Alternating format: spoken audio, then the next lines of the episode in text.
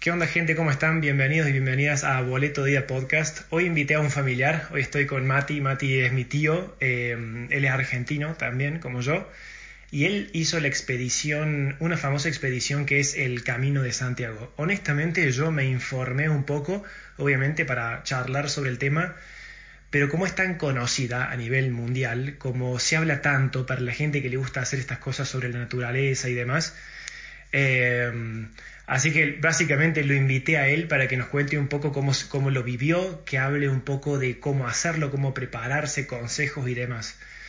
Eh, ¿Cómo andas, Mati? Gracias por venir. Hola, Conrado. Muchas gracias por esta entrevista. Un placer escucharte y, poder decir lo que me pasó, mi experiencia. Perfecto.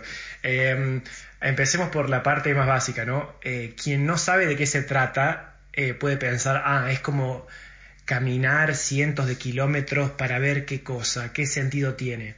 Entonces mi pregunta es, ¿qué es el Camino de Santiago? ¿Cómo, lo definirías? Bueno, el Camino de Santiago eh, es muy interesante la historia, puesto que es, eh, hubo, digamos, eh, es una aparición de unos restos de un cadáver en el año 830 por Alfonso II y de ahí más se dice que son el, digamos, el cuerpo digamos, de eh, Santiago, que era Santiago, se conoció Santiago el Menor. Había tres apóstoles que se conectaron con Jesús o con Dios, que fue Pedro, eh, Juan y Santiago. Entonces, eh, el camino de Santiago hace referencia al viaje de peregrinación que hizo Santiago en España y donde poco antes de morir la Virgen, le pide a Dios que se le aparezca a los tres apóstoles para decir que se está muriendo, que le gustaría estar con ella, con ellos, eh, antes de la muerte. Cuando vuelve, Herodes eh, lo decapita y los peregrinos llevan su cuerpo y lo entierran. Aparentemente, en el año 800, este rey, o este peregrino, esta persona que estaba por ahí, este pastor, descubre esa tumba y de ahí en más se hace la iglesia. Eh, esa es la historia, que es muy linda eh, para saber por qué, por qué uno va a ese lugar, ¿no? Para, para saber un poquito más. Y cuando vos me decís los kilómetros, qué es, y bueno, digamos, eh, los caminos de Santiago hacen referencia a esta peregrinación, estos lugares donde tuvo Santiago con sus discípulos, con sus otros peregrinos, que lo estuvieron acompañando. Entonces hay, digamos, se podría decir que hay tres ¿no es cierto? Uno, eh, que es francés, el otro el portugués, eh, el otro el cantábrico y después hay otros más eh, antiguos. Pero bueno, después te daré referencia a detalles. Y la cantidad de kilómetros, el francés es el más largo, si querés hacerlo de un solo tirón, son 930 kilómetros, el portugués son 620, pero bueno, eso cada uno va eligiendo la cantidad de días que puede dedicarse a ese viaje. Bien, mm, o sea que tiene como una, una, raíz muy religiosa. La mayoría de las personas que hacen este camino están como muy relacionadas con la religión o hay personas que son, por ejemplo, agnósticas y lo hacen porque les parece linda y muy emocionante caminar tantos kilómetros? Mira, yo creo que una de las preguntas que te hacen cuando vos llegás es ¿por qué lo estás haciendo? ¿no? es interesante tu pregunta, Conrado. Dicen, ¿por qué? Entonces yo creo que yo diría, hay un porqué y un para qué, ¿no? El porqué es eh, cómo hiciste para llegar a ese momento, ¿no? O sea, mi porqué fue cuando yo era, digamos, hace 12 años, 13 años, fui con mi mujer y mi hijita y vimos peregrinos a Santiago y esa parte dije, algún día lo quiero hacer. Sí. Eh, eh, después vi una película que se llama El Camino con Martin Sheen, es muy linda, la recomiendo. Si no la has visto, Conrado, vela, es, es preciosa la película. Y después el por qué, estaba con mucho estrés eh, los últimos tiempos y dije, bueno, es el momento de mi vida para hacerlo y, lo agarro. Y el para qué era, yo creo que lo que estaba buscando era un poquito de tener serenidad en, mi vida, en ese momento, tratar de tener más serenidad, más paz y, digamos, pensé que una posibilidad era hacerlo y, y hacer este camino que me habían dicho que era muy lindo. Eh, las personas que lo hacen, hay de todo, gente que es religiosa, no religiosa, es, mm, cuando es un tema espiritual interno, ¿no? O sea, originalmente católico, ¿no? Pero yo me junté y estuve con muchas personas que no, no creían y de todas formas lo estaban haciendo. Claro, claro, totalmente. Em, ¿Cómo se llama? Em, ¿Cuántos kilómetros de caminata son en total? El Camino de Santiago, el más largo es el francés, que dicen que es el originario, que es el de 930 kilómetros. Ahora, el, el camino se divide en, diferentes etapas y cada uno va haciendo etapas y la cantidad de kilómetros que, que puede. Después el camino portugués es más corto, pero yo hice 155 kilómetros eh, en 7 días. Eh, hay gente que hace 930 eh, y hay gente que lo hace dos días. hay gente, yo me he estado con gente de España y dice, nosotros tenemos 3 días, 4 días, vamos y vamos haciendo el Camino de Santiago y llegamos hasta el pueblo y a los 6 meses empezamos en ese pueblo y hacemos 3 o 4 días más. Es como que lo van ya haciendo de partes, ¿no? Pero bueno, mi, mi consejo es, yo creo que mínimo son 6, 7 días, porque con lo que hablamos de este tema de la espiritualidad y este tema del conectarse, eh, uno entra como un estado más, ¿cómo se llamaría? De flow, ¿viste? Ese estado que al, cuarto día, es como, al cuarto día es como que ya te sacaste un poco ese estrés, esto, esto, y entraste y ya, y y estás contento y venís y caminás, y un placer, ¿no? Un pueblito y bueno. Pero el, no sé, yo ahora lo haría de vuelta el año que viene o el otro, ¿no? Bien, o sea que son muchísimos kilómetros y sí, yo me había informado un poco y está esta cosa de la desconexión y recién lo empezaste a sentir al cuarto día. Eh, Háblame de ese, de cómo es la transición, o sea, de, la acción. Vos vas caminando, cómo es el día a día, cómo es la rutina, la cabeza de uno dónde está, eh, entras en contacto mucho con la naturaleza, ¿cómo es eso? Bueno, el, día a día eh, generalmente tiene un formato que es muy parecido para todos. Es, vos obviamente trazaste tu recorrido y decís, bueno, todo este día voy a hacer 20 kilómetros, 25, 30, también te tenés que preguntar, hay gente que lo hace en bici, entonces lo que hace en bici hace 60, 70 por día, 80. Entonces vos tenés tu recorrido, ¿no? Entonces eh, depende de tu estado físico eh, y, digamos, si vos vas a hacer, hay gente mayor, ¿no? Conrado, hay gente de 70, 75 años que está haciendo Camino de Santiago y por ahí hace 5 o 10 kilómetros por día. Como en España o en toda Europa, hay pueblitos chiquitos, muy bonitos, muy pintorescos, cada 5 kilómetros, 3 kilómetros, bueno, vas eligiendo dónde dormir. Em, entonces, la rutina, bueno, te levantas, hay gente que se levanta a las 7, otro, depende, el verano, por ejemplo, dicen que en verano, si lo estás haciendo en esta época, hay gente que se levanta a las 5 de la mañana porque si no el calor no, te permite, en invierno se levantará un poquito más tarde, hay gente que le gusta entrar, ir, levantarse a las 7, 6 y media, hay otro que le gusta un poquito más, eso, bueno, depende de cada uno, ¿no? Pero medianamente todos camina entre 6 y 8 horas, 7 horas, es más o menos lo que uno camina por día.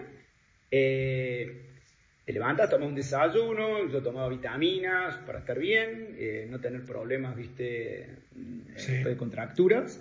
y, y, empezaba, después tipo 11 y media, 12, te tomas un cafecito, o te tomas una cerveza, o tomas una tortilla de papa, un sanguchito, lo que vos quieras, en ese, para tener sacar un poquito de fuerza, te como una banana, o barrita, lo que vos quieras. Y después seguís y llegas generalmente al lugar, yo llegaba generalmente entre las 2 y las 3 de la tarde, y ahí comes, ¿entendés? Ahí comes, eh, después te bañas, te vas a un hotel, eh, en ese momento eh, lavas la ropa que usaste, eh, dormí un ratito, por ahí no dormí porque estás medio acelerado, pero descansé un rato, pones las patas por afuera, eh, y a la hora, dos horas, salí de vuelta y te vas al pueblo, te cambias de ropa y vas al pueblo a, recorrer.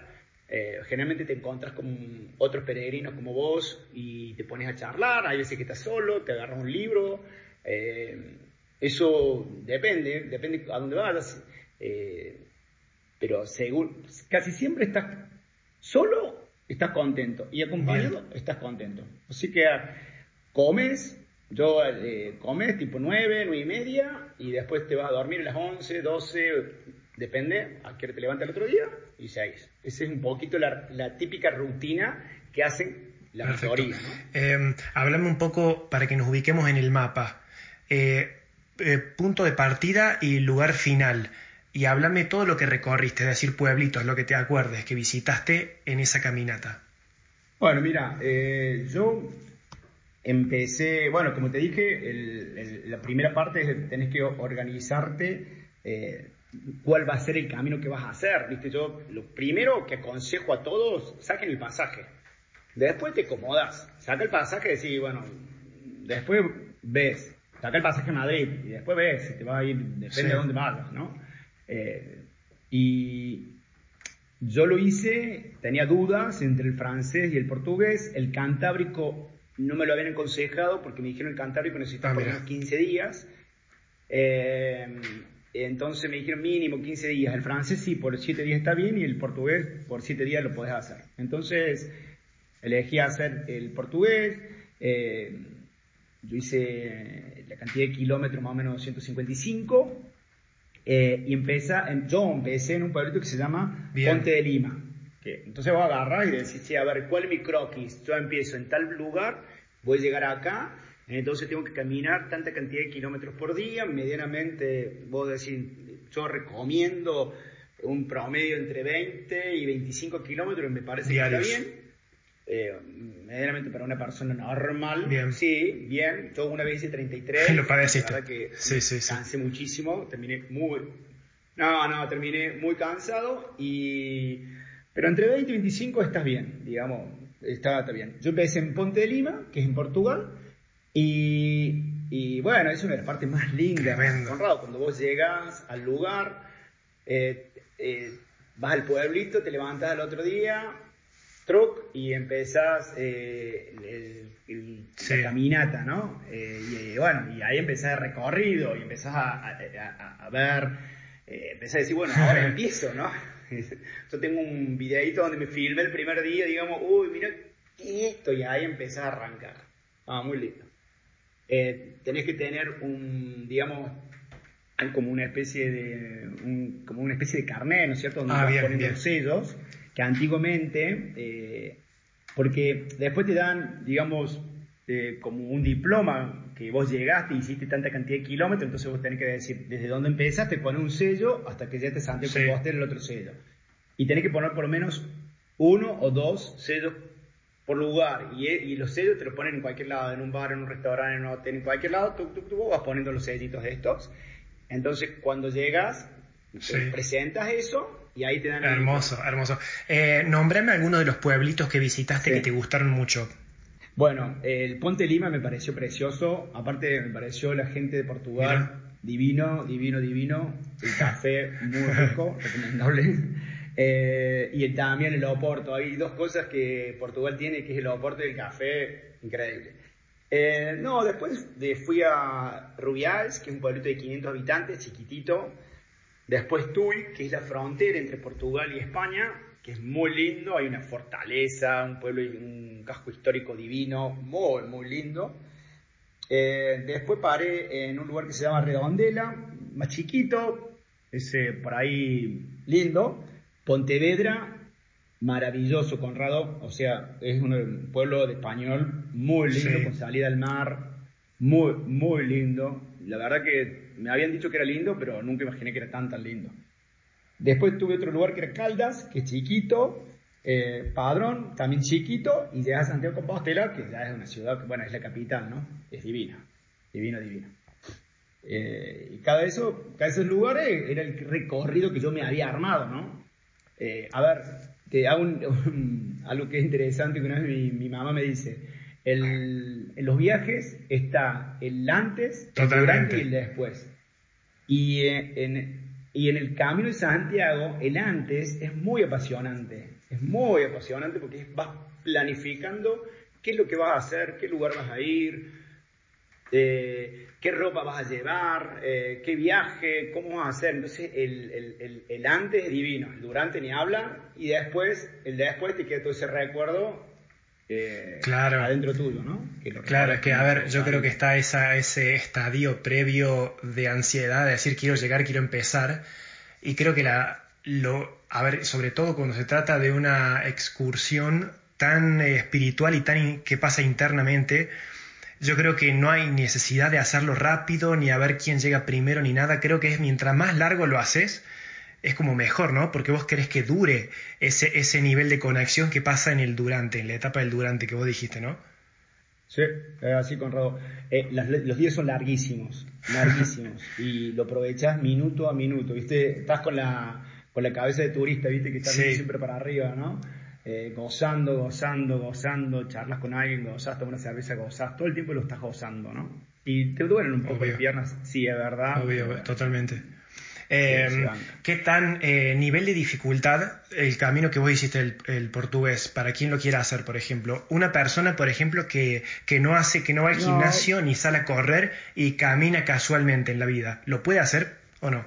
Todo. Yo mira, Conrado, yo vi gente, eh, personas, como te dijera, vi una señora que ahora tenía setenta y pico de años, iba despacito, pero no paraba eh, no, la dificultad digamos, digamos el, de Portugal hay una parte que es una subida de una montaña, que de última decían, el que no puede subir esta montaña tiene la posibilidad de dar una vueltita y llegas lo mismo al mismo lugar, ¿entendés?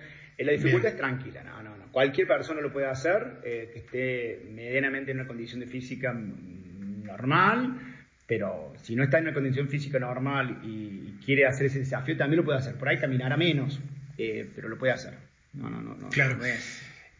El Cantábrico sí es un poquito más difícil, porque tiene más montañas y ese me han dicho que necesita un poquito más de preparación física, porque las subidas y las bajadas son complicadas, ¿viste? Estás viendo el mar y por la costa y ese sí. Pero el francés y el portugués es medianamente bien, accesible. Claro, y a ver, pregunta importante, ¿no? Hoy como como pasa en la modernidad, eh, todo lo que era tradicional y puro de alguna forma se termina comercializando, se vuelve todo tan banal. ¿Qué tanto hay de esto en el Camino de Santiago sabiendo que es algo tan puro, tan eh, espiritual y tan profundo? ¿Lo viste muy comercializado? ¿Viste mucho marketing, mucho, mucho merchandising, mucho turista que va por la foto y no tanto por el momento de conexión?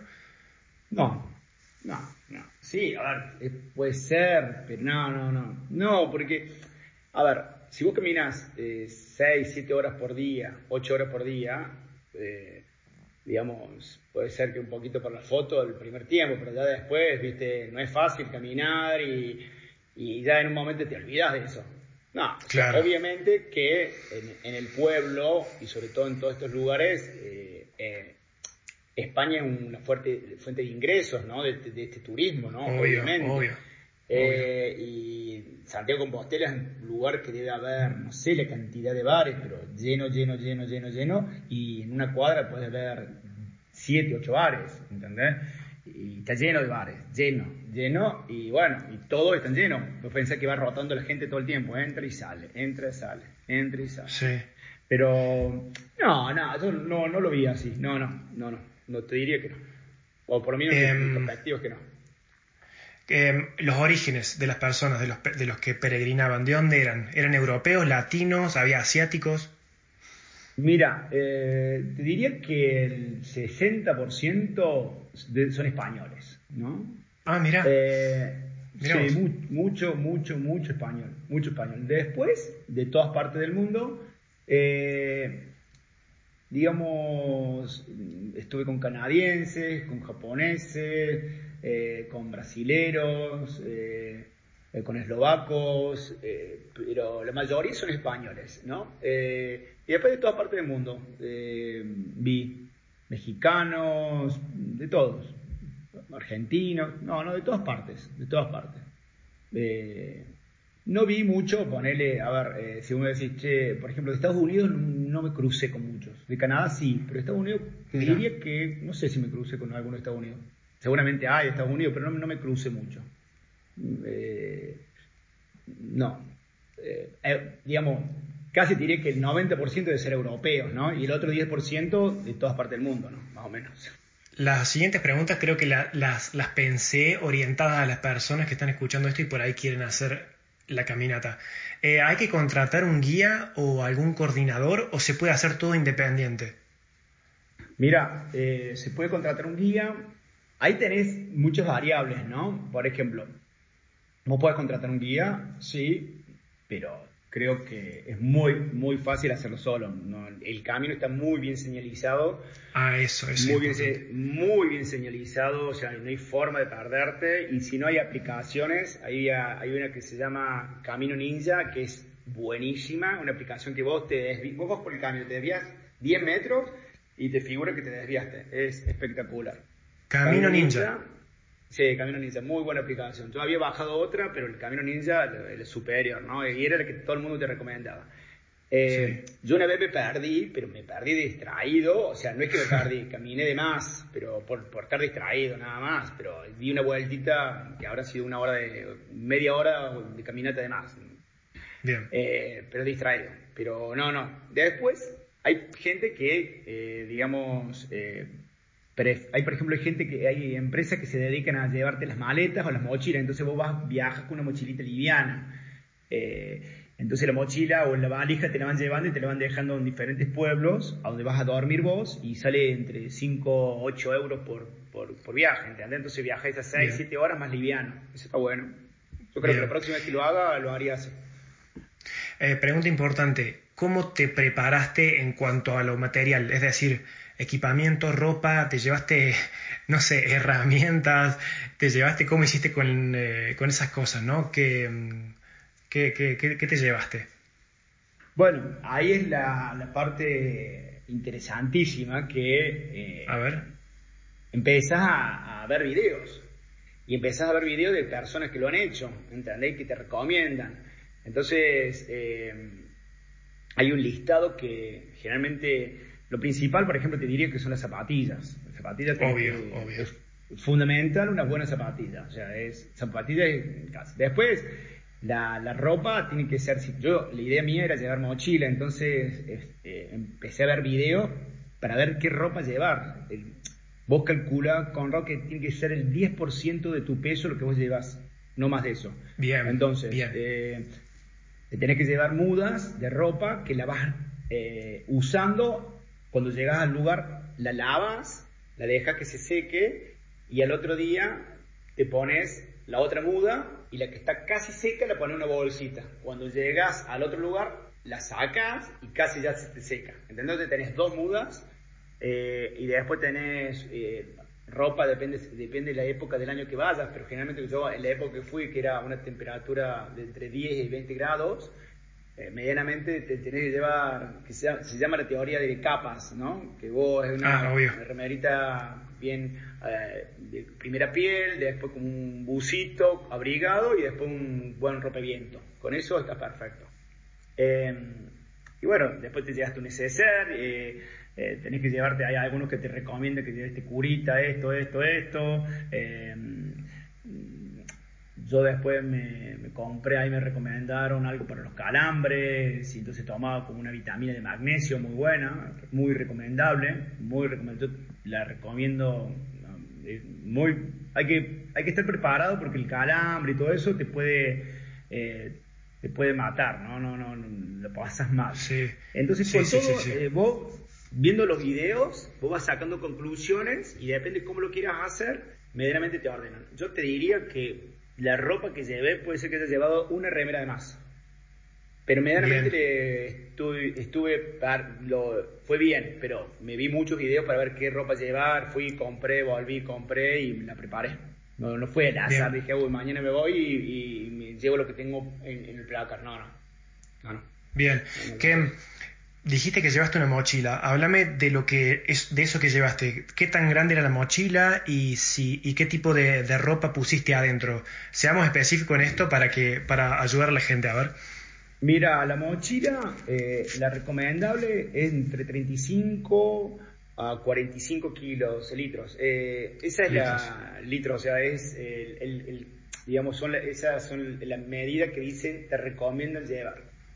Yo me llevé eh, dos mudas eh, para, de, ropa, digamos, una remera primera piel, otro busito para arriba, una remera primera piel, otro busito para arriba, eh, tres pares de medias, eh, cuatro o cinco pares de calzoncillos, eh, me llevé un jean para cuando llegaba al lugar, me llevé un pantalón de trekking, que lo puedes hacer bermuda si querés, que sea cómodo, me, llegué, me llevé un neceser eh, me llevé una, un busito para cuando caminaba la noche, porque la noche estaba fresco, y me llevé una, una rompeviento que la verdad que me compré una muy buena rompeviento y es muy importante, una rompeviento livianita, pero que la usé mucho.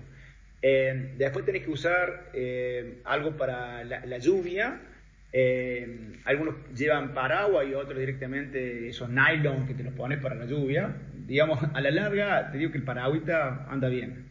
Yo, por suerte, fueron un día, dos días que se llovió. Eh, y después eh, yo me llevé un libro, me, a mí me gusta leer, entonces cuando llegaba me ponía a leer. ¿Qué libro te llevaste? Un libro de España. Ah, me llevé de Historia de España escrita para escépticos, de Luis Galván. Tremendo. Librazo. Tremendo, bien, ah, Tremendo, tremendo, tremendo, porque te cuenta toda la historia de España y vos estás en España. Entonces, exacto, vas, Gozando, vas gozando la historia de España mientras estás haciendo ese camino. Em, y después, ¿qué más me llevé? El botiquín, bueno, me llevé barritas de cereales, me llevé unas crocs, ¿viste? Para, porque las zapatillas cuando llegas las, te las sacas y te pones unas medias un poquito más, más cortitas, ¿no? Porque las medias de trekking son como apretadas, ¿viste? Para que, porque una de las cuestiones de, la caminata es que las zapatillas no se te doble el tobillo y que la media te contenga. Entonces, te sacas eso y después te pones unas medias un poquito más livianitas, cortitas y unas crocs para, para que la pierna, ¿viste? Se libere un poco y eso. Eh, creería que nada más, eh, por ahí me olvidado algo, pero medianamente es eso lo que te llevas y, ahí ocupa esa cantidad de kilos. Ah, eh, cuatro remeros me Bien. Em, pregunta importante, ¿no? Porque como decimos en Argentina, todo muy lindo, todo muy lindo, pero ¿cuánto puede costar el viaje entero, la expedición? ¿Cuánta, ¿Cuál es el presupuesto que uno debe llevar? Y que llevaste a vos, mejor dicho, ¿no? Que llevaste vos. Mira, es que, digamos, el presupuesto varía, depende, digamos, yo opté por ir a hoteles eh, y dormir solo o, hostales. A veces, a veces, por ejemplo, sí compartí el baño, pero el cuarto yo estaba solo. Eh, y eso te salía entre 20 euros y, 50, 40, que es el que más pagué, 50 euros, que fue el de Tui, que fue divino, una casona antigua muy linda. Ahora, con ponele, eh, si vos vas a camas compartidas de cuarto de 8, de 8 camas, y es más barato por ahí. Por ahí podrás encontrar 10 euros, 12 euros. Después de comida eh, está el menú eh, del peregrino que ronda entre los 10 y los 16 euros. Eh, y después está el, el, digamos, cuando vos generalmente tomas un desayuno, salen más o menos 2 o 3 euros, 4 euros por ahí. Después te tomas algo al mediodía, te sale 3 euros, 4 euros y después la noche comes, que hay, generalmente ya no hay menú, y depende de lo que quieras gastar. O sea, si vas a la carta y te quieres comer algo, un pulpo a la gallega, con, con una tortilla y comer rico, medianamente te sale 30 euros. Comes bien con 30 euros. Eh, y, pero también puedes comer por 12, 14 euros, ¿no? En total, ¿cuánto, ¿a cuánto lo podríamos redondear? Y ponerle que, digamos que comes por 15, dormís por 15, tenés 30 eh, y, 30 más 10 que gastas en el desayuno y la media son 40 eh, y la comida de noche poner 20 más, 40, 60. Yo calculo, yo creo que si sos ordenado por ahí con 60 euros por día, estás, ¿entendés? Eh, medianamente. Podés estar por, por ahí por menos, ¿entendés? No vas a un restaurante o eh, por más, pero medianamente creo que una medida normal es más o menos unos 60 euros por día. Eh, podés hacerlo y estás medianamente bien en lugares medianamente bien. Eh, fueron varios días, varios kilómetros, cansancio, emociones, pensar mucho, relajarse. ¿Cuál fue el momento más, el clímax de toda la experiencia que vos dijiste, wow, qué bien hice en venir acá, qué bien la pasé, eh, cuánto vale la pena? Y a mí era ponerle el clímax, era cuando yo estaba caminando en esos pueblitos y de repente veía una iglesia y veía bosques y, y veía una naturaleza o veía, entrabas en un bosquecito con río. Eso era como, era impagable. Y de repente te tomabas un café y, estabas en éxtasis total, ¿no? Era como, no, eh, eh, yo creo que esa sensación de, digamos, me parece que se combinan, a ver, eh, viste, cuando vos haces ejercicio, te sentís bien, ¿no es cierto? Luego, haciendo ejercicio, te sentís bien, estando con gente que se está sintiendo bien al lado tuyo y yendo a un lugar que es muy lindo, entonces es muy difícil estar mal, ¿entendés? O sea, es como te conectas mucho con el lugar donde estás. Porque el ingrediente de hacer deporte fuerte y estar en, pasando por lugares tan lindos y conversando con personas que tienen una energía tan positiva, porque están haciéndolo y, y es, eh, ese conjunto de estas tres partes hace que sea maravilloso, ¿no? Claro, es como cuando se conjugan las tres cosas que son súper positivas, las tres o cuatro, eh, hace que todo sea un, cóctel eh, súper, un éxtasis de, sí, sí, un cóctel eh, súper positivo, ¿no? Súper lindo. y última pregunta, contame cómo fue la llegada, cuando llegaste y completaste el, el camino. Ah, bueno, es como, es como, como, triste porque es como que ah, no llegar, ¿no? No, no querés llegar nunca. Llegás, no, no querés llegar. Pero llegás y ves esa maravilla que es la iglesia. Eh, hay un, eh, fui a misa, obviamente, para mí es muy interesante la misa, más allá que yo eh, normalmente no voy a misa, pero ir a, ir a misa, justo había un cardenal que estaba dando la misa, está el Botafogo, que es un, como un candelabro así de, que va, que tiene incienso, que es impresionante por toda la iglesia la iglesia es divina. Eh, y bueno, nada, esa, esa sensación es, mortal. Yo ahí me quedé eh, recomendable quedarte eh, una o dos noches como máximo en Santiago, después ya está. No, no, no. Ya te, vas a otro lado, pero generalmente los peregrinos se quedan una o dos noches. La noche que llegas y una noche más. Y ya con eso estás, pero que re bien. Perfecto. Bueno, Mati, mil gracias por contarme toda esta historia, toda esta anécdota hermosa. Seguro, ojalá algún día lo pueda hacer. Dale, obviamente que sí, tenés que comprar el pasaje, nada más es lo que te dije. El, que te recomiendo, querías hacerlo, compra el pasaje. ¿De acá cuándo? De acá el ticket. meses, ocho meses. Exactamente, compra el ticket. Compra el ticket y después te organizas. Compra el ticket. Y después lo ves cómo lo haces, sin bici, caminando, qué pueblo. Compra el ticket a Madrid y de ahí te organizas. ¿Ah? Totalmente. Muchas gracias, Mati. Bueno, Conrado, te mando un abrazo grande. Nos vemos.